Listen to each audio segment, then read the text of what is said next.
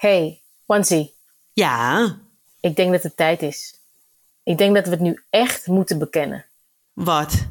Nou, waarom we dit nieuwe seizoen van Domme Vragen Bestaan wel hebben gemaakt. Oh ja, ja, ja.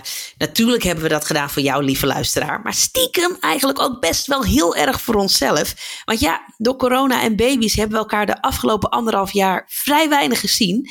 En wat doe je dan? Dan maak je dus nieuwe afleveringen. In het derde seizoen van onze podcast Domme Vragen Bestaan Wel duiken we dit keer in lifestyles en subculturen. We confronteren onze gasten met vooroordelen die mensen over ze hebben.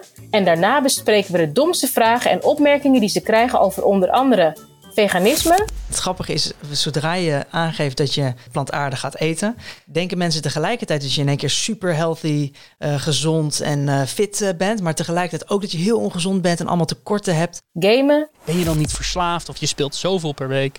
Als ik aan iemand vraag, hey, hoe vond je die serie van dit weekend? Oh, ik heb hem helemaal gebinged. Dan ga ik ook niet zeggen, dus jij bent serie verslaafd, want je hebt dit weekend alleen maar series gekeken. en woonwagens.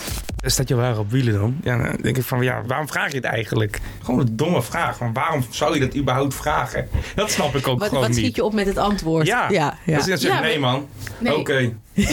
ja. ja, dacht ik. Ja, nee, is niet zo. Zo gaat dat gesprek toch. Wat heb je eraan dat je, dat je, dat je het weet of niet? Seizoen 3 van Domme Vragen Bestaan Wel is binnenkort te beluisteren via je favoriete podcast-app.